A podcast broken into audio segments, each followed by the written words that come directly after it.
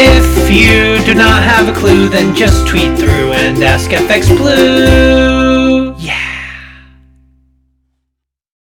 Hello, good morning. It's Wednesday, the 27th. I'm FX Blue, and this is the market brief. So, Andy Haldane's been on. He's the Bank of England chief economist, and he thinks the recession may be shallower than expected. He based this on activity and output indices, which are already bottoming out so better than gut feel alone. But this cautious optimism may mean that the Bank of England has completed their extraordinary support, and that means we may avoid negative interest rates. I mean, it doesn't help the Treasury close that huge funding gap, but one step at a time, I guess. At least Boris will reopen retail in June, so all those VAT receipts should start to pick up soon enough. Sterling, of course, rallied on Haldane's comments, and we saw um, about 123.65 against the dollar yesterday.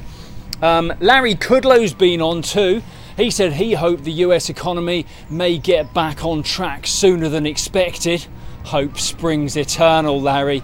Um, but there, uh, the extra 600 bucks a week of unemployment support that looks unlikely to survive the next round of discussions over there. But this may be replaced by a back to work bonus to help encourage people to get off those benefits. Uh, and that, of course, that's something to keep an eye on as it might help uh, get the non farm sweepstakes back on track. So, fingers crossed, Larry comes through for us there. Uh, commodity prices are rising again, and the tensions between the US and China have dipped below the surface for the time being. So, we saw the market embrace that improved risk appetite, and the dollar index dropped back below 99 yesterday.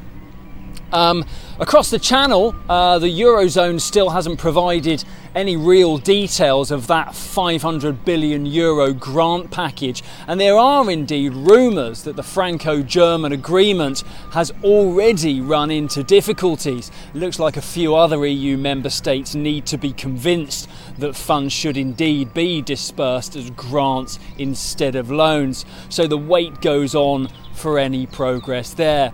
Uh, Euro dollar rose to uh, to 109.15 uh, um, on on that risk appetite move uh, as the dollar weakened, but it looks like there's still a long way to go before any euro rally is domestically driven.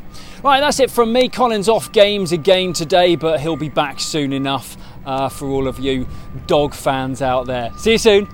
If you do not have a clue, then just tweet through and ask FX Blue.